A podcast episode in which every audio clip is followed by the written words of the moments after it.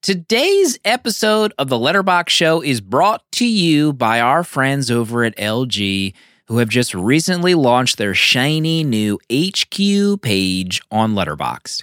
You can follow their HQ page to keep up with their recommendations on what you should be watching on an LG OLED and tips on how to best set up your TV.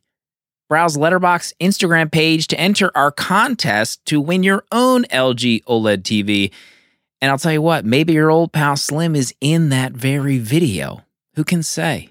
I just searched reviews that mention LG OLED TVs, and it's always great to see what people are watching on them. Monica watched Mad Max Fury Road and wrote, So good on the new LG 4K OLED TV.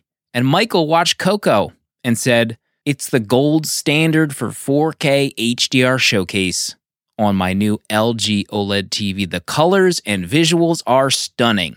Quote, end quote. You can follow LG OLED Movie Club on Letterboxd at letterboxd.com slash LG OLED. And now, on with the show.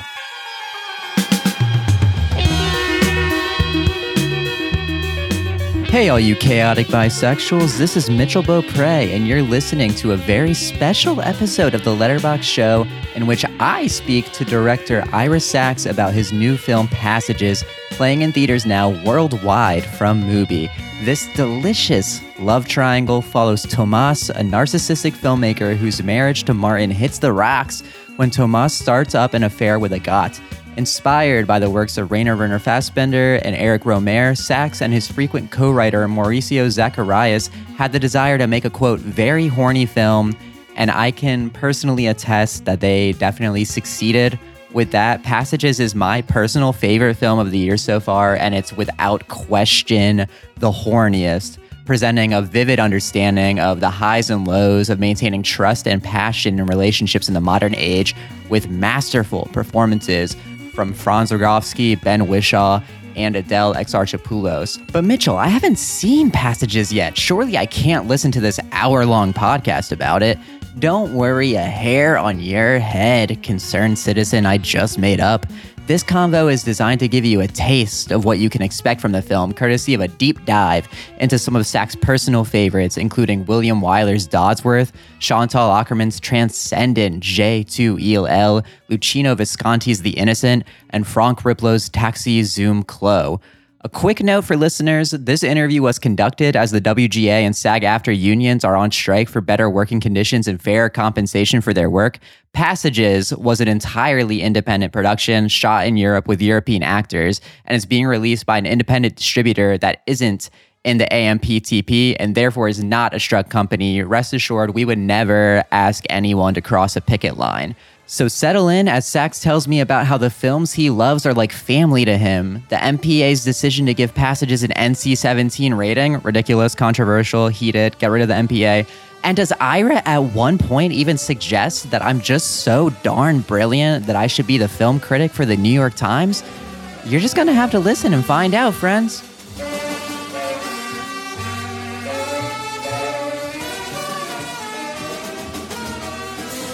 Ira, thank you. Thank you so much for joining me to speak about Passages. I first saw the film at Sundance and it really blew me away. And it's remained my favorite film of the year so far. So, I mean, congratulations on just making a very steamy, sexy, complicated movie. And thank you for taking the time to speak with me about it. Thank you. I'm excited. Good to be here. You said that when making passages, one of the things you most wanted to do was make a film that turned people on. And I think that you have succeeded uh, beautifully in doing that. I think looking at um, reviews on Letterboxd, you see a lot of people who are turned on by the film. It's certainly a very arousing film. And I wanted to kind of ask you if you could tell me a little bit more about that specific mission, ma- wanting to make a movie at this time in your career that ignited that response in people. Well, I, I think w- once you once you say the words turned on and, and I use the word horny, I wanted to make a horny film. It, it implies something that, that is different to some extent than the movie I made, because to me, turning people on also um, comes from making a film in which the actors reveal themselves in intimate ways. Mm. And that, that isn't just sex. There's also um, a lot of other kind of moments of, of of violence and tenderness. Like the movie kind of shifts from one to the other that I think um, turn me on in cinema. I mean, Cassavetes turns me on, mm-hmm. in, right? Like, and I had, and I'm, I will talk a lot about a lot of people influence me, which doesn't mean I think I'm them. So I just that distinction. I just, but there are the the kind of the the movies that excite me um, very organically become part of my own me- memory and imagination and family. Like I can't mm-hmm. separate myself from from films that have have have moved me and changed me, and I'm in constant conversation with them. Looking at your sight and sound list, the the ten that you submitted for the sight and sound poll, and you said in there a similar thing about selecting these films because they are like family to you, and I think that that's something that really resonated with me um, as somebody who has often in my life retreated to film as this sort of safe harbor when I feel like there is not somewhere like to, to kind of ground me like that. Like film is the thing that I can use as comfort. Have you found that for yourself, like in times where maybe you're going through like difficult times in a relationship or dealing with, you know, some, something difficult in your personal life, you retreated to film as kind of that that safe harbor? Um two responses. One I, I, thought, no, I don't, I don't do that. Um, because in a way, what I think I find in film is the kind of intimacy that I also find in literature and books and novels. Like I just feel connected to myself in a very deep way that I find really just so uh, important. Like I need it. I need depth. Mm-hmm. Uh, not I shy away. F- I mean, I'm sure I'm shallow as the next person, but I, but I prefer but I like to be stimulated in ways that have to do with with um, layers and complexity, and and sometimes just what what can be beautiful, and that could be a phrase or it could be an image, um, it could be light. Um, so I think in a way, I I turn to um, movies less as turning away, but then more in trying to like have something more fulfilling mm. in, in as an experience. So in a way, it's like sex. It's like really, really deep. Yeah. For me. So the sex scenes and passages have obviously gotten a lot of talk. You've talked recently about the fact that they were trying to rate it NC-17 and you pivoted to just wanting to release it uncensored, you know, not not with a rating, which I think is a great move. I think that what you said about them, you know, giving it that rating and what a film like this that is specifically showing queer sex getting a rating like that versus you, there's so many films out there that show violent sexual assault that get rated R and you know nobody throws a stick at that. And I think it speaks something to why I find the sex scenes in passages so fulfilling as a viewer. And it is because they are not presented in this way that is supposed to be, you know, lurid or salacious. It is really driven from character and you're telling a story with those sex scenes. We have like an arc within the scenes. We're understanding what the characters are going through in those scenes. And I was wondering if you could just talk a little bit about the the approach to sex scenes as something that isn't, as you were saying, like being turned on isn't just from seeing two bodies connecting. It's something so much more than that. It's interesting because I can talk about um, the strategy, but so much of sex scenes is what the actors do. Mm-hmm. Like I can't even take credit for really the things that happen on screen in in in the there's three sex scenes in the film. I did consider each of them as as as a uh, as a kind of individual like what makes this one different than this one and what mm-hmm. and, and and what was I trying to get at in the moment what what what feeling did I want for the film in that moment? But then how they actually play out is really just like the actors. Like they just, they write it, they perform it, they um, take the risks that make it possible. It's really extraordinary physical acting. Mm-hmm. That's what's interesting to me. And it's also not text based. So they're long scenes, but there's not like anything. The, the sen- it's two sentences on the page, which they turn into three minutes. Mm-hmm.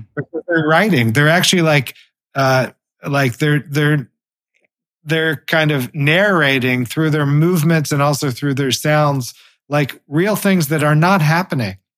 You know, yeah. so it's like really inventive the, the sex scenes, which doesn't mean that things aren't happening physically.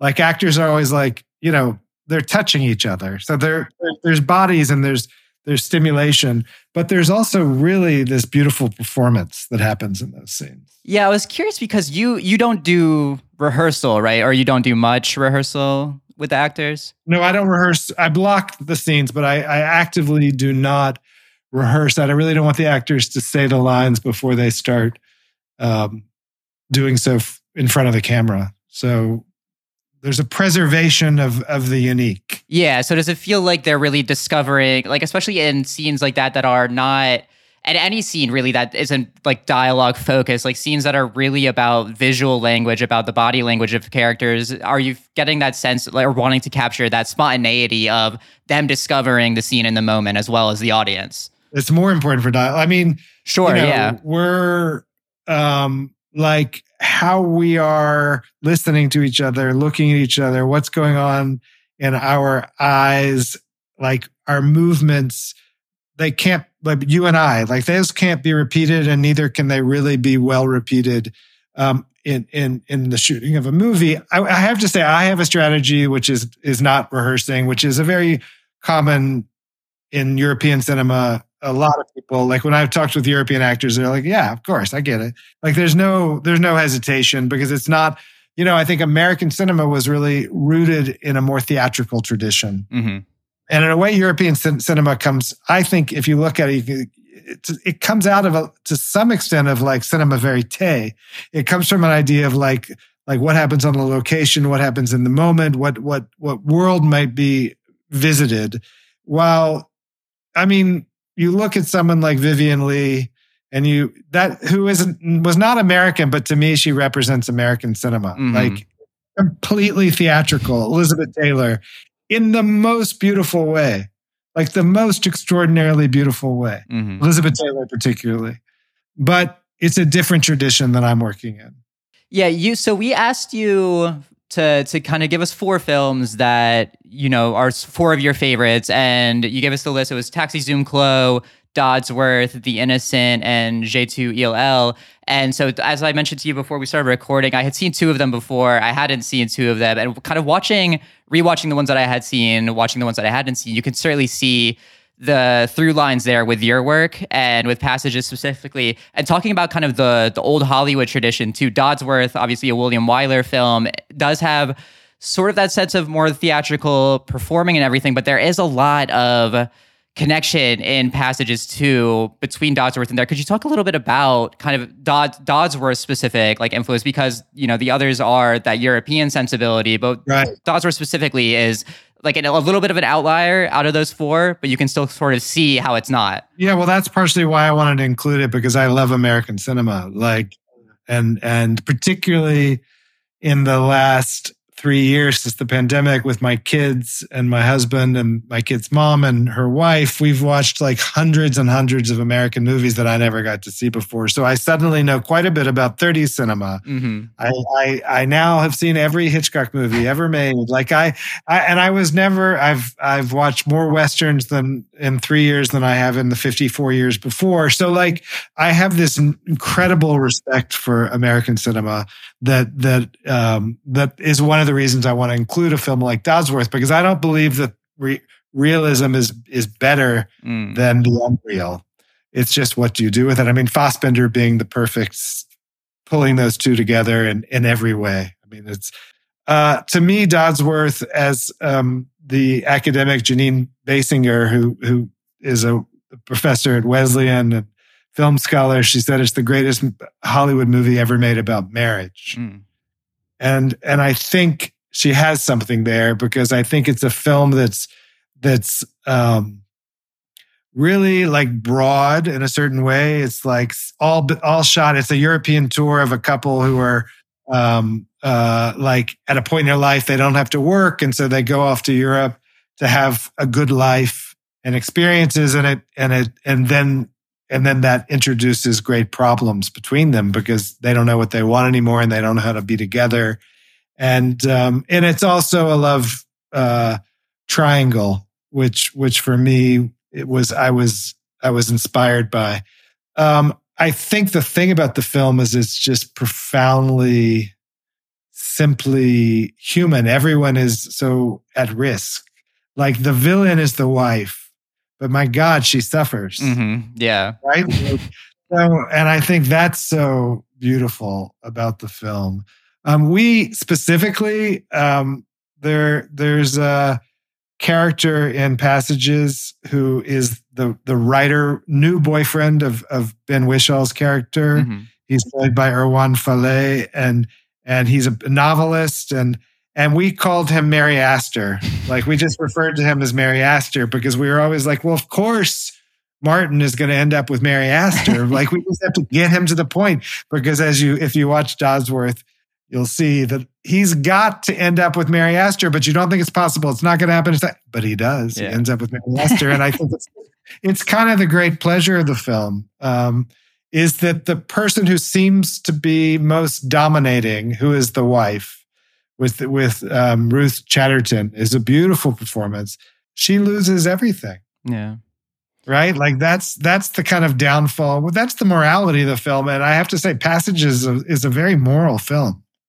Yeah, I think Ruth Chatterton, not not a name I was super familiar with before watching Dodsworth. She's not one of the ones that I think is like held up, you know, from the golden age of leading ladies, but she is sensational in Dodsworth, like so good. I love also how she and I, I really don't know if it's the actress or or I don't know if she's acting or if they just took something, but she's always dressed just a little bit badly. And mm-hmm. she also walks not like a not like a high class lady. like she walks with like the earth. And she's just a and and I think they do that so well. She literally moves her shoulders right and left. Like she's a little bit of a of like a cowgirl or something. and, and I think that's interesting because it's it's so subtle in the film, but it's really consistent. If you if you just watch the film for Ruth Chatterton's wardrobe, mm. you would understand the film really, really well.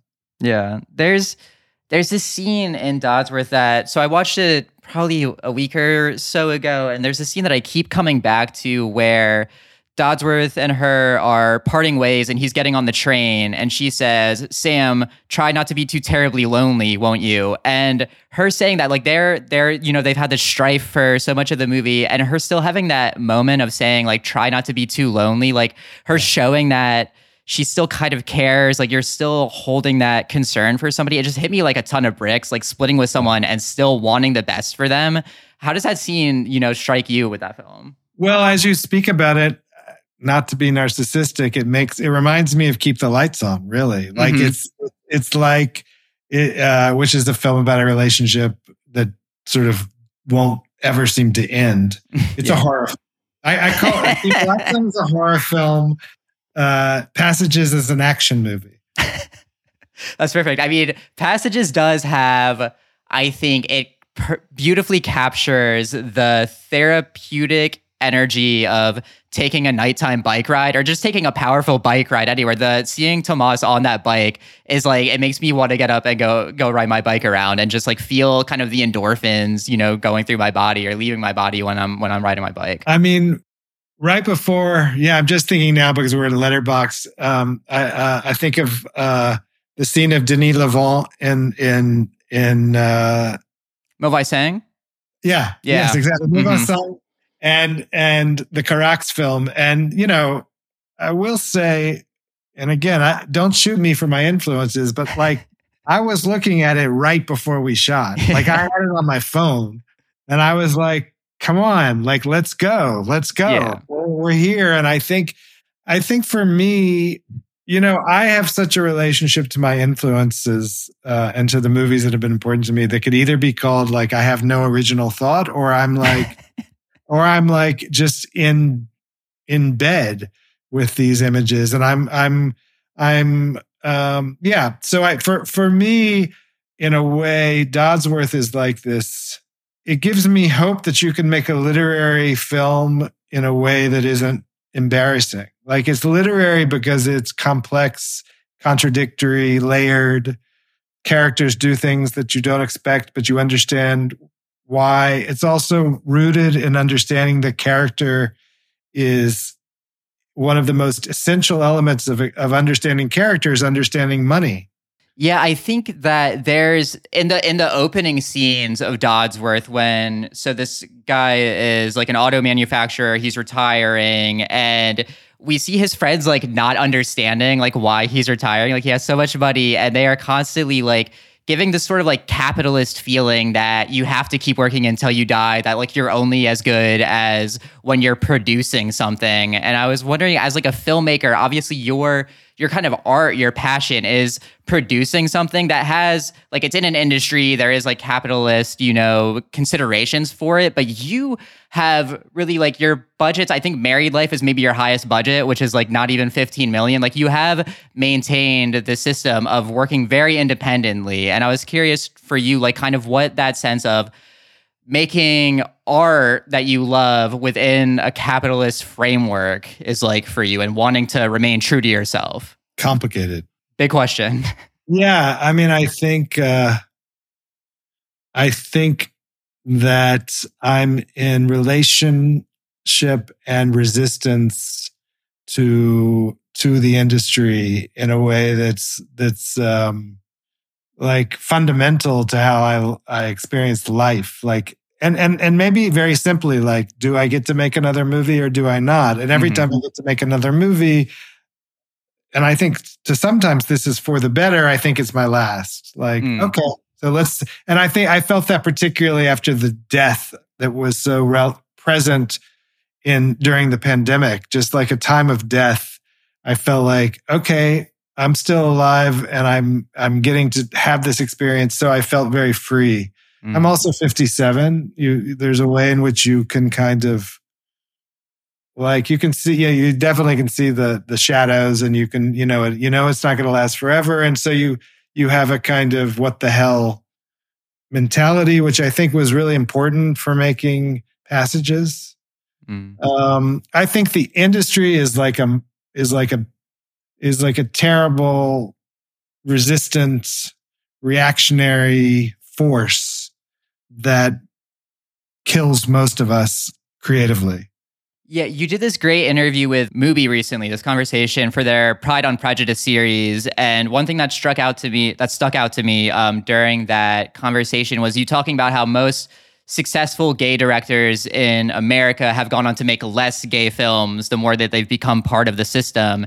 Has it always been important for you to remain a filmmaker who can tell explicitly queer stories? I do this work to because I uh, experience the pleasure of kind of diving in. It's sort of what I said about going to the movies. It's very deep for me, mm-hmm. and, and and as such, it's very personal for me. I've also had, um, I, I can't really judge anyone's choices because because I have certain privileges in my life in terms of my background, in terms of my family, in terms of things that have meant that I've gotten the opportunity to make certain choices that other people might not be able to. I've, I mean, I, I can ask, I would, I'd be curious to ask some people who've made a lot of money in cinema why they choose to, to make the films they do. Yeah. Like what, it, what, when, when it's no longer about sustainability humanly, but it's about something else. But I think it's, um, I would be interested to hear those answers. Yeah. I, I, I, will say that I think it's it's it's everywhere across the board. It's the MPAA that's creating resistance, but I'm telling you, it's these it's these these festivals too. Basically, if you make a, if you're a gay person and you make a straight film, you and you're at a certain level in your career, you you you can you can continually be invited to to these heterosexual love fests. Mm and and and and if you're not, if you if you make gay work, you you become more like where's Gregg Araki? It can. Yeah. Like yeah. what what the fuck? you know, like what you're gonna tell me that that over Gregg Araki's there's been like there's been like 50 better films every year. Gregg Araki is uh, one of my favorite filmmakers as well. And I was talking with him a few months ago um, because he's kind of having this moment where a lot of his movies are getting restorations and everything. But then it made me think like, we are as a culture, as a film loving culture, like celebrating Gregg Araki right now, but like he's getting these restorations of a lot of movies he made in the 90s and everything. Like his career he's had to struggle to keep making the kinds of movies that he wants to be making. Telling queer stories like hasn't been pushed up on that kind of pedestal. I think smiley face was his only one that was really more like in the studio system a little bit. Which was great which yeah so much fun so much fun. But yeah there is like this resistance right to queer stories being able to punctuate the mainstream and like especially like the the kind of like financial mainstream where it's, it's, it's, not it's not like we're not describing anything that's even it's so true that it's almost not worth talking yeah. about but I mean, it's a little like i feel this way about the like i'm having these conversations about the mpaa mm-hmm. and like which you know we got an nc-17 and and i'm a little like what the what the hell is the MCs? why are we? Who are these people? Like, it's to even imagine that this is like it's like us as artists versus these people who have no faces who mm-hmm. like came out of the Catholic Church. You know, really, the Hays Code was the Catholic Church. Let's remember, like that's where it started. Yeah. So you're a little like, why are we even on the same conversation? Like, get out of my life. Yeah, I remember being being a teenager and like ratings of movies was something that I paid attention like every single movie, right? Because if it wasn't if it was rated R, I couldn't go see it or whatever without like a parent. And then uh, like once I hit 17, 18, I don't know if I've ever thought about other than like doing my job and having to pay attention to certain things because of my job. I don't know if I've ever paid attention to what a movie is rated before I go to see it or like have any expectations based on well, a rating. I'll tell you something that just sort of shows like, cause we don't know what culture we live in. We can't see it. Mm-hmm.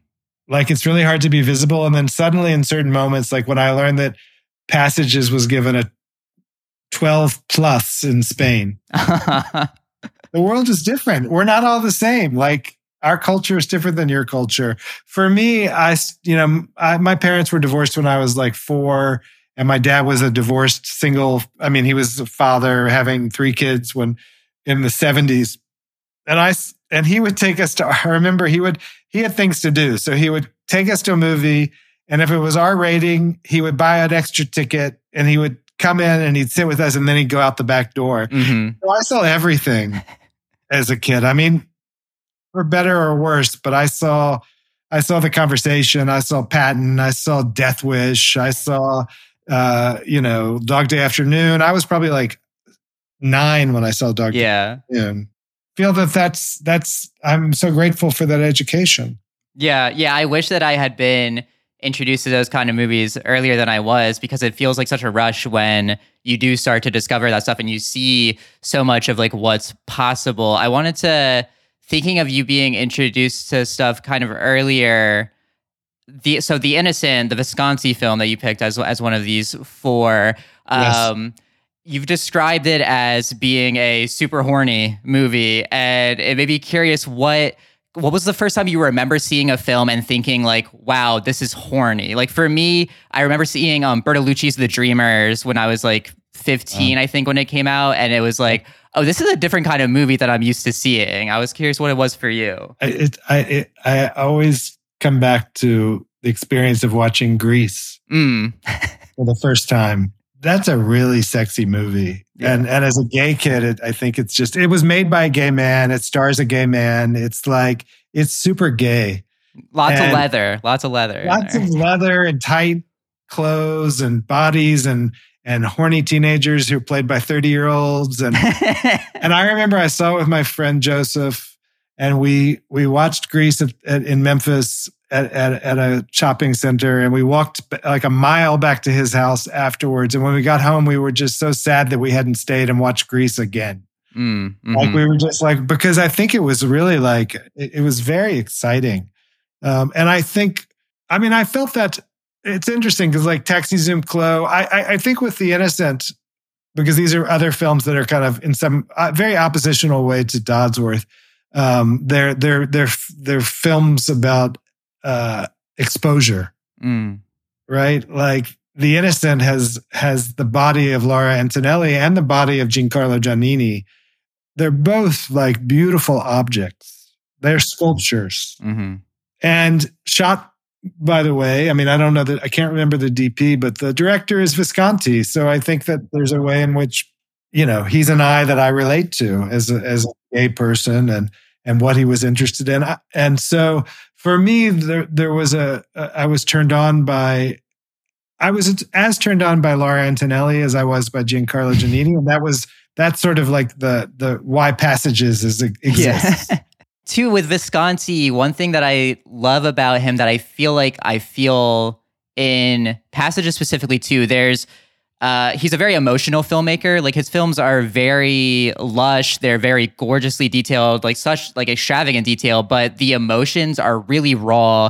They're very like from the core. Like thinking about Rocco and his brothers, I think is I don't know if there are many more films that feel as much like a punch in the gut to me as yeah. when I watch Rocco and his brothers. And I was curious um, how kind of Visconti's approach to portraying emotion impacts you as a viewer and as a filmmaker. Mm, that's interesting. Um, I remember seeing Rocco and his brothers at the Public Theater in New York when they used to have a film series, which was mm. which is gone. Um, I think, I think what Visconti encourages Fellini, Russian, I mean uh, Italian cinema, but also Fassbinder is like is to go for broke emotionally, which doesn't have to mean histrionics but like the the stakes need to be very high. And and i think i i always try to do that in my films. And sometimes you know maybe i succeed or sometimes i fail but i always want the i want the moment that's recorded to be the most important maybe ever in the characters lives. Yeah. Wow. Yeah that's that's really well said. And giancarlo giannini has this really phenomenal crying face, I think, in The Innocent. There are these moments where he just gets like just the right amount of tears kind of welling up in his eyes, but they're not falling down. Yes, and I know exactly what you're talking. seeing seeing him in that, it made me think of there's so there's this one scene in passages that really floors me where Tomas and Martin are having sex in one room, and Agathe is lying pregnant with her eyes open on a bed in the next room, and it's absolutely brutal. And I was wondering if you could tell me about sort of the conception of that scene and how you wanted to, in that scene, utilize kind of the visual language of like what we're seeing to communicate the emotions, which I think felt very Visconti to me. Mm. I will say that like that scene was a discovery in the location. It wasn't written quite as many back and forth between those two situations, the men in one room, the woman in the next, but somehow mm-hmm. being in this very small, um, old ish uh, country house in in in France, and and really the rooms being right next to each other that we shot in. I was like, whoa, that's what's happening here, and like, and I began to think of the whole sequence. I mean, I, I've used this before when we're talking about keep the lights on, but really this sequence to me was like a horror movie where you were just wanting Adele to get out of the house. Yeah. You're just like, get out of there these guys, and I thought a lot about Fox and his friends actually in that scene because I was like, there's these dynamics that are about like the bad Tomas, but but Martin's no saint in this moment. yeah, and the two of them are these men who, like like in Fox and his friends, like they exploit the third. And Fox and his friends, and uh, it's Fassbinder is the Adele character. Yeah, He's like a, a, working class guy who makes a lot of money uh, in a in a lottery, and then these two rich guys kind of come in and exploit him. And that's sort of what I felt that these men are doing. And so I was interested in in thinking about like male violence within gay culture without trying to talk about it. But that's what I was relating to in that scene is that these men thought this woman was just disposable. They really don't care about her. Yeah, that's Fassbinder, I think, is so good too at exploration of character. Fox and his friends is a perfect example of characters behaving badly without a sense of judgment from the filmmaker, which I think that passages does sensationally. Tomas is like an absolute mess, like destroying everybody in his wake, but it never feels like we are being told by the film that he is a bad guy, right? Like it feels very judgment free. And so, yeah, you see like Martin could be seen as a victim in some sense, a victim of Tomas, but he's just as complicit in some ways too. And I was curious about so Fassbinder, especially, is he somebody who kind of gives you an influence on being able to portray characters with these moral, you know, fallacies, but like their moral moral failings but without judging them, without condemning them necessarily, just kind of presenting these are people, they're messy, they're complicated. Take them for what you will. I, I guess what I would say, I, I question that question. Okay. Because really what you're saying is, is do I make a good film or do I make a bad sure, film? Sure, and I would say you make a good film in, in that respect. Because I feel like the idea, I mean, as soon as you, as soon as you judge the character, you might as well do like, I can't pay the rent. I must pay the rent. I can't pay rent. Like, like shallow. Yeah. It's that theatricality, the mustache twirling villain. that's, that's all it is. And, and that's a, you know, that's its own kind of theater, but it's, it's, it's, it's not deep. Let's put it yeah. that way. Mm-hmm. And I think, I think for me, what I try to be is deep, which does, I mean, that's, that's I want to set myself up for, well, you're not. because I, you know, I'm as I'm as I'm as as good as I might be, and I fail all the time. So that's, but like I, and it's funny because I was in therapy today, and I was just like, all I want is depth. Like I just, I just, you know, and I think it's because I'm. It's it's sort of back to this pandemic idea of mm-hmm. like somehow if you it can achieve something deep, it's it's erotic, and it's also you're intimately connected to yourself. Mm. And sometimes that happens in the creation of art. And for me, often it happens in the experience of art and other people's art.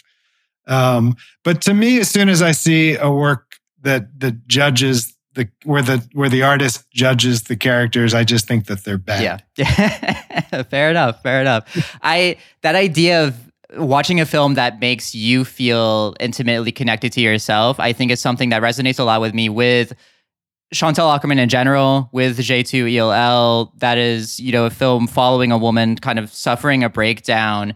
And a lot of it, it's Chantal herself on screen, very, you know, exposed, raw in every way, emotionally more than any else. And I feel like that's a film, her films make me feel more connected to myself as somebody who has struggled plenty with mental health, with having, you know, these kind of issues. The idea of, in that first Je, Tu, Il, Elle is really broken into three sections. It's her by herself, then it's her with the truck driver, then it's her with her ex. And that first section, especially, is like really just, I've, you know, I feel like I've been there, right? Mm-hmm. Like eating out of a, spoonfuls of sugar out of a brown paper bag and you drop the bag and you still just pick it up and keep eating it. I wanted to ask you kind of how does is how that's a film that makes you feel kind of intimately connected to yourself while watching it. Why are you not the film critic for the New York Times? Ask ask them. Ask them. Give I mean, I mean, I mean, just just like you're you have a you know you have a personal understanding of the beauty that is possible. Uh, so I appreciate that, and I'm. I appreciate you saying that. That's that's such a huge compliment. Flattering you, but um, but I, but I think also when you started talking about Chantal, I had a kind of emotional experience, which is like I got I got affected by the thought of that movie and the thought of her, um, not only but partially because of how she ended her life, but mm-hmm. but also the vulnerability, which is the gift of that movie. And it made me think of of um, for us making passages. Sandrine Bonnaire was like another figure that we like just kept experiencing. Mm-hmm. Like like we were she was like a muse to to to all of us in a really gentle way. The vulnerability specifically of À nos amours.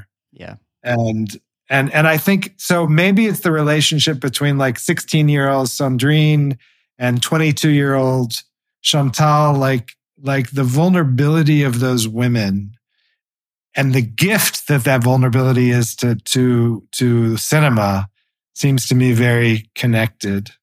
Um, and it's also what is truly beautiful about about the art form. Sandrine Bonnaire.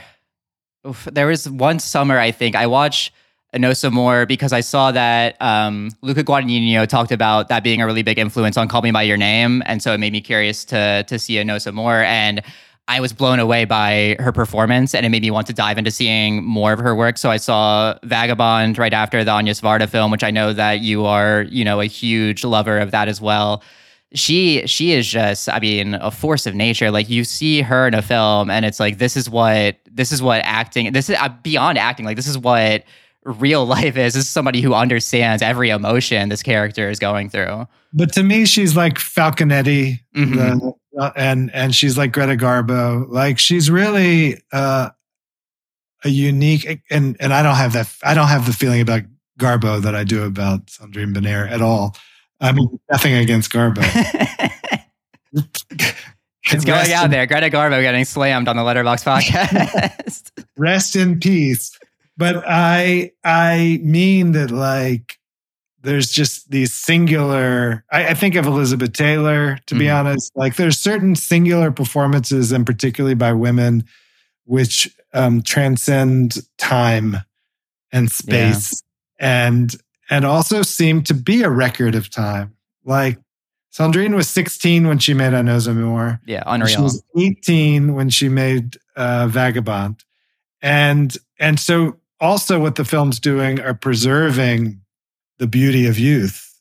Like if you look at my list of, of, of sight and sound, a lot of them are about that, that trepidation that occurs between like 14 and 21. Yeah, that actually really I had the list in front of me. The Splendor in the Grass was one that that really stood out for me, the the Elia Kazan film, and that is that's exactly what that is. Right? Natalie. Wood, Warren Beatty, like that is exactly what that is. And that's that's a film that I think especially like the age that I saw that, I was maybe a late teen, and I felt like I didn't realize that films from that era, like at that time, I didn't realize that films from that era could be so in touch with what it is actually like to be that age and like discovering the um the bliss and the fear of discovering your sexuality like all of the complicated emotions that come with that i mean we're talking now about my favorite films ever made it's it's it's it's powerful to think what they've meant to us. Yeah. Right? Like, um, and I think Natalie Wood in that movie, and the last the the scene in the movie where Natalie goes to visit um, Warren Beatty in his new home, yeah, farm. I mean, like, you know, it's just it's it's pure po- poetry in in a way that's um, yeah, really breathtaking. I think I think what it is though, and I think this is where maybe let's bring it back to passages, is that mm-hmm. what I think film can do is capture the ineffable and and and and the ways and the ways in which you you know and don't know yourself that occur in the moment. That is so powerful when when actors are just reaching adulthood. Like my kids are 11 and very soon they won't play anymore Mm. Oh wow, yeah, that's a that's a terrifying thought. Yeah, that's going to be gone, and I think in a way, I mean, Balthazar, the opening of Au hasard mm-hmm. Balthazar mm-hmm. is a record of that moment. Like, and and I think that's all to me this this uh, profound beauty that that and and I I guess I you say like I didn't know that movies could be like that, but uh, that the movies of the older times could be like that. Like, can movies of the present time be like that? That's really the question. Yeah, yeah. It's you know, honestly, that's a very interesting thought. That like there was a certain age where I was seeing older, like discovering older movies and discovering they could be a way, and now I'm at an age where I like any like you um, the majority of stuff coming out today. I like I can feel kind of nothing watching like a, a, you know lion's share of what's coming out today and then i watch something a favorite or something i've never seen before like a like a dodsworth like a Taxi Zum Klo which i had never seen before watching it and thinking like how is there not more stuff like like how can you see a movie like that and not want to be inspired by it do something in that same realm which i guess you know that's a good segue for us to talk a little bit about Taxi Zum Klo which i had genuinely never heard of before you put it on this list. And I'm really grateful that you did. It was tough to find, but it was a really wonderful discovery. Um, could you just talk a little bit about maybe the first time that you saw that film and your discovery of it? Yeah, also just just as a aside, there was a review the the the the new Philippe Garrel film, which was in Berlin, um, and it's called like the Golden Chariot or something like that. I'm not sure. What, um, I, I highly recommend it when it comes out. Don't miss it. And there was a review of the film by I don't know Variety or something like that, and and basically they were like, this is a movie that is an elegy to a kind of cinema that is is is is is gone and is about to go, and this is like the last movie that's made made. And all I kept thinking, it's kind of in the verse in reverse of what we were talking about before is you mean a good movie? Yeah. Like, you know, good movies? Because it's a movie about life and relationships and intimacy and family. It's huge movie. Yeah. To me, it's like it's like The Godfather. It's like, it, but not because of its structure, but because of its complexity and its depth. And I just like, you mean, so I don't know, but I won't get nostalgic. and I will say, Taxi Zum Klo, I only saw probably like eight years ago. I did not see it came out in 81. I was too young like it, it, it, it, it, it sort of hit the radar in 81 and I didn't really see these kind of films until like 84 when I started discovering more. Like you can understand like Grease was my introduction to gay cinema. yeah. So, it took a little while. It took a little while to get to Fassbinder. You know, exactly. It wasn't like day one. So I and I think for for me when I discovered it, and I just saw it again because I picked it um, for a double feature at the American Cinematheque in, in London. I mean, in Los Angeles. Mm-hmm. I picked Dodsworth. Dodsworth, yeah, I saw that. Dodsworth and Taxi Zum Klo together because they're they're both love triangles in their own way. I think the love triangle in Taxi Zum Klo is the the man, his boyfriend, and all other men. Yeah, yeah, that's really well put. right, but it's a triangle. yeah he's I mean, he's figuring it out. I think there's also like, you know, there's speaking of it, thinking of it being such a hard movie to find, I know that you are on the advisory group for Missing Movies, which is an organization that I wrote a story for Letterboxd about earlier this year, um, who are aiming to raise awareness for how movies can kind of disappear from availability. They're trying to rescue them with like the means that they can. And even some of your films, like The Delta and Forty Shades of Blue, are like not available like streaming or anything. And I'm working on it. I'm working on it. So I wanted to ask you if you could talk a little bit about kind of the the sort of like gatekeeping around accessibility of films, but especially I think that the impact that it has on like queer films and films from other marginalized groups more like there are movies like looking for mr goodbar or something that are you know movies that are not made by marginalized folks but are norma rae you yeah. can't find Norma Rae anywhere. Which is which, yeah, that that feels a little bit like some suppression going on with what's going on right now. But like yeah. for a movie like Taxi Zum Klo, I I had never heard of it because it's not available, right? There was no reason for me to hear it because it wasn't on some streaming thing where I could have found it. Well, Mubi's gonna pick it up because nice. I very I, exciting. I've encouraged them to do so, so it, it will hopefully be more available. And um, you know, I I guess it's it's it is and the the interesting thing about this sight and sound kind of list mm-hmm. is what we're really asking people are, are what are the alternate canons? Yeah.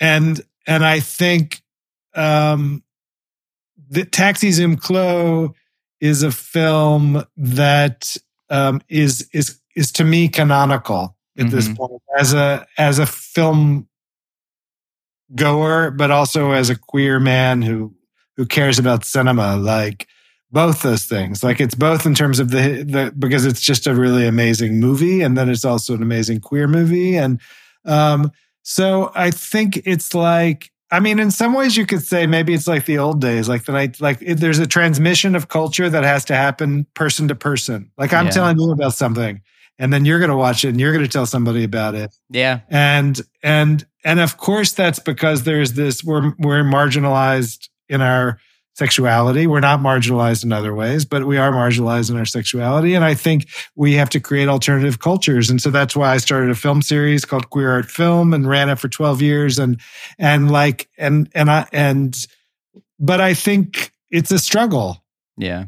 It's a struggle. And, and you're doing your part by having these kind of conversations where we talk about these films as if, you know, they are our Barbie. Yeah, yeah, yeah. This is Taxi Zum Klo is my Barbie. That's what I'm putting out there in the world. Yeah. I wanted to ask too, like, there's so Taxi Zum Klo, a, a, reason why I wish that I had seen it younger. There's a, a prostate exam scene in it, which I found really effective. It is it's played a little bit like it's very straightforward. It's maybe played a little bit with like a wink. There's like a nurse kind of having reactions to it, which is very amusing. But she's so great. She's so she's good. fantastic. And Yeah. I wish that so I'm somebody who's had stomach issues my entire life. I had to get a prostate exam for the first time when I was 15 years old. And that was Oh, yeah. as somebody who had no idea what that was, that was terrifying for me, like in that room, like not even understanding what was happening. And so like Taxi Zum Klo, even having that in a movie, I feel like would have been so revelatory for me to see as a younger person to just understand more of like what the experience of the world is. It also teaches people about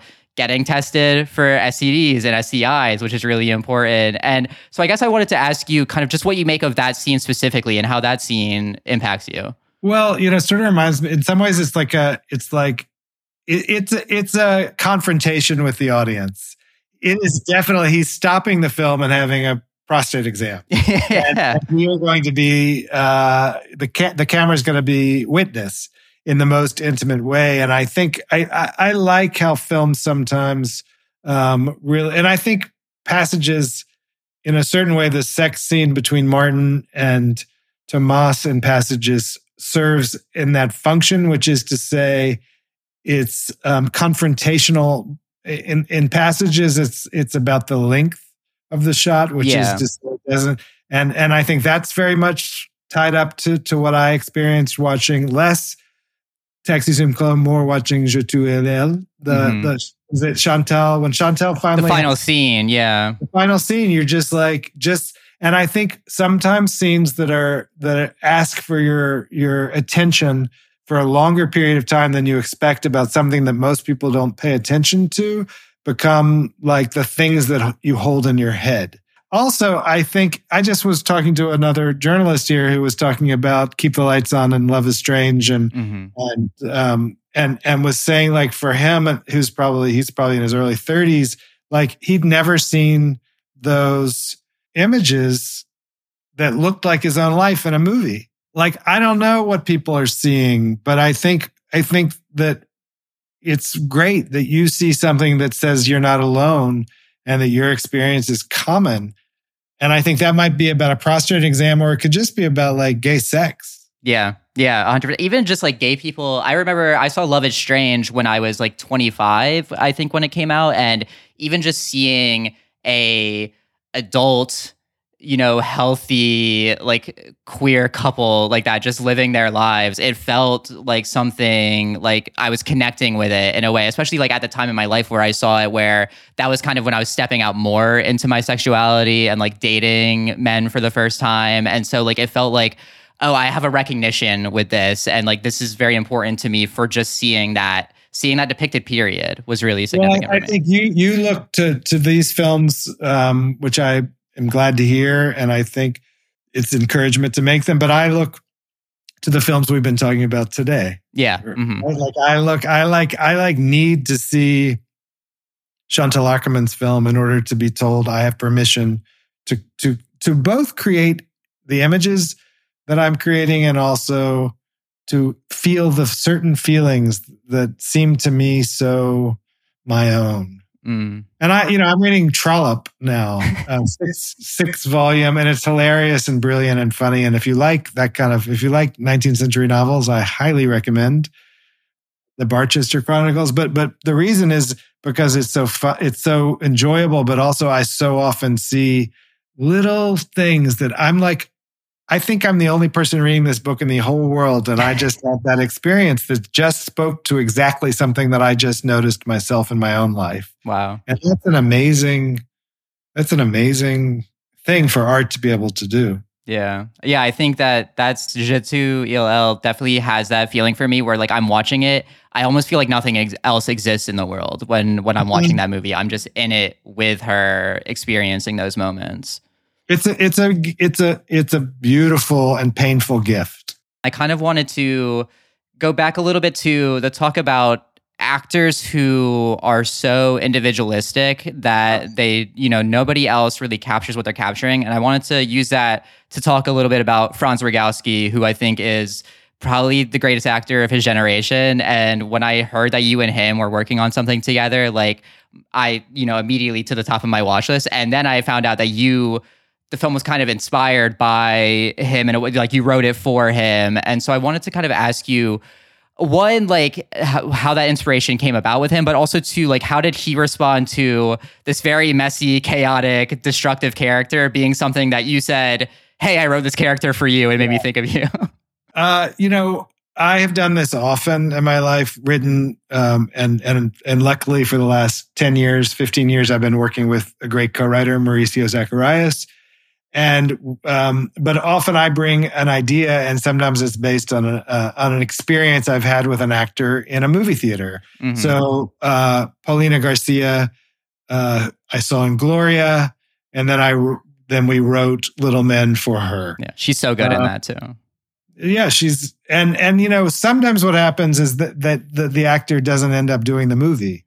And that's actually okay because they were literally inspiration. Yeah. And the movie then exists and it can become someone else than it has before. I wrote 40 Shades of Blue for for Julianne Moore and then we planned to do it together and then she didn't do it and and and then I made the movie and, it, yeah. and but she she she left a trace yeah in the movie and I so I I'm I'm fine with that. So Franz I saw in Michael Haneke's Happy End Mm-hmm. Um, and for any listener who hasn't seen the movie, I highly recommend it. But if you don't have time to watch the whole movie, just go to YouTube and say Franz Rogowski Chandelier Sia.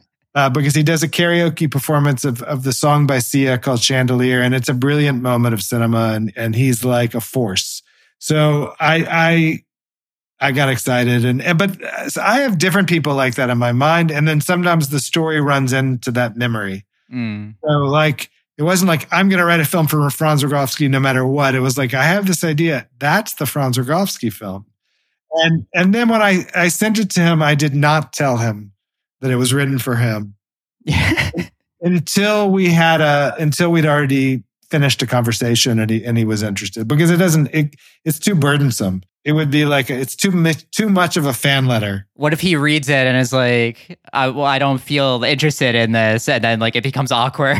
Romantically, nobody needs to know that either. Like, right? It's yeah. Not. It's not good. It's not a good first way to start. So, so we only he only knew that after after he wanted to do the movie and then I then I could tell him that. Uh, he's I mean he's tremendous in it. So I mean so are Ben and Adele. Like the the cast, your work with your actors is always absolutely sensational.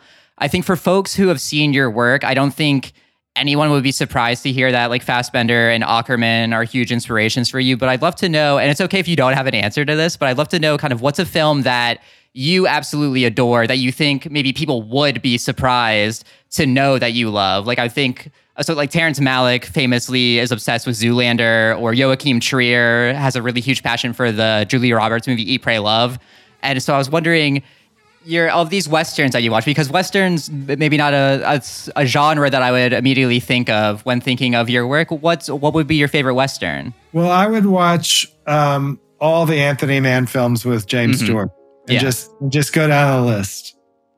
And yeah. and and I think you would find you yourself thinking about so many things about America and being a man and growing old mm.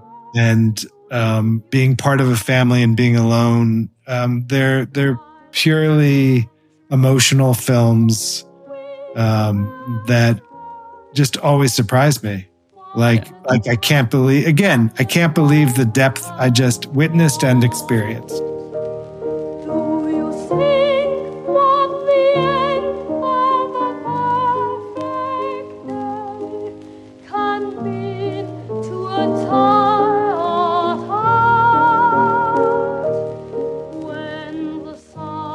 Thanks so much for listening to the Letterboxd Show. My guest today was Ira Sachs, whose new film Passages is playing in theaters in territories worldwide, courtesy of Mubi.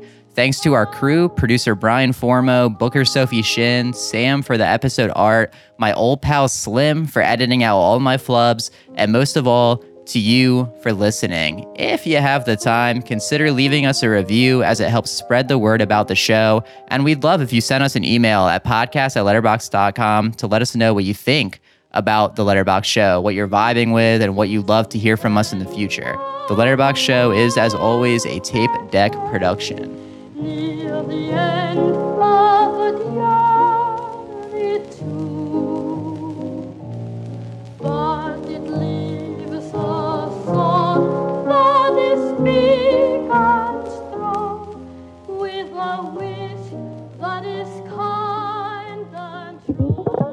This, this, this is a Tape Deck podcast.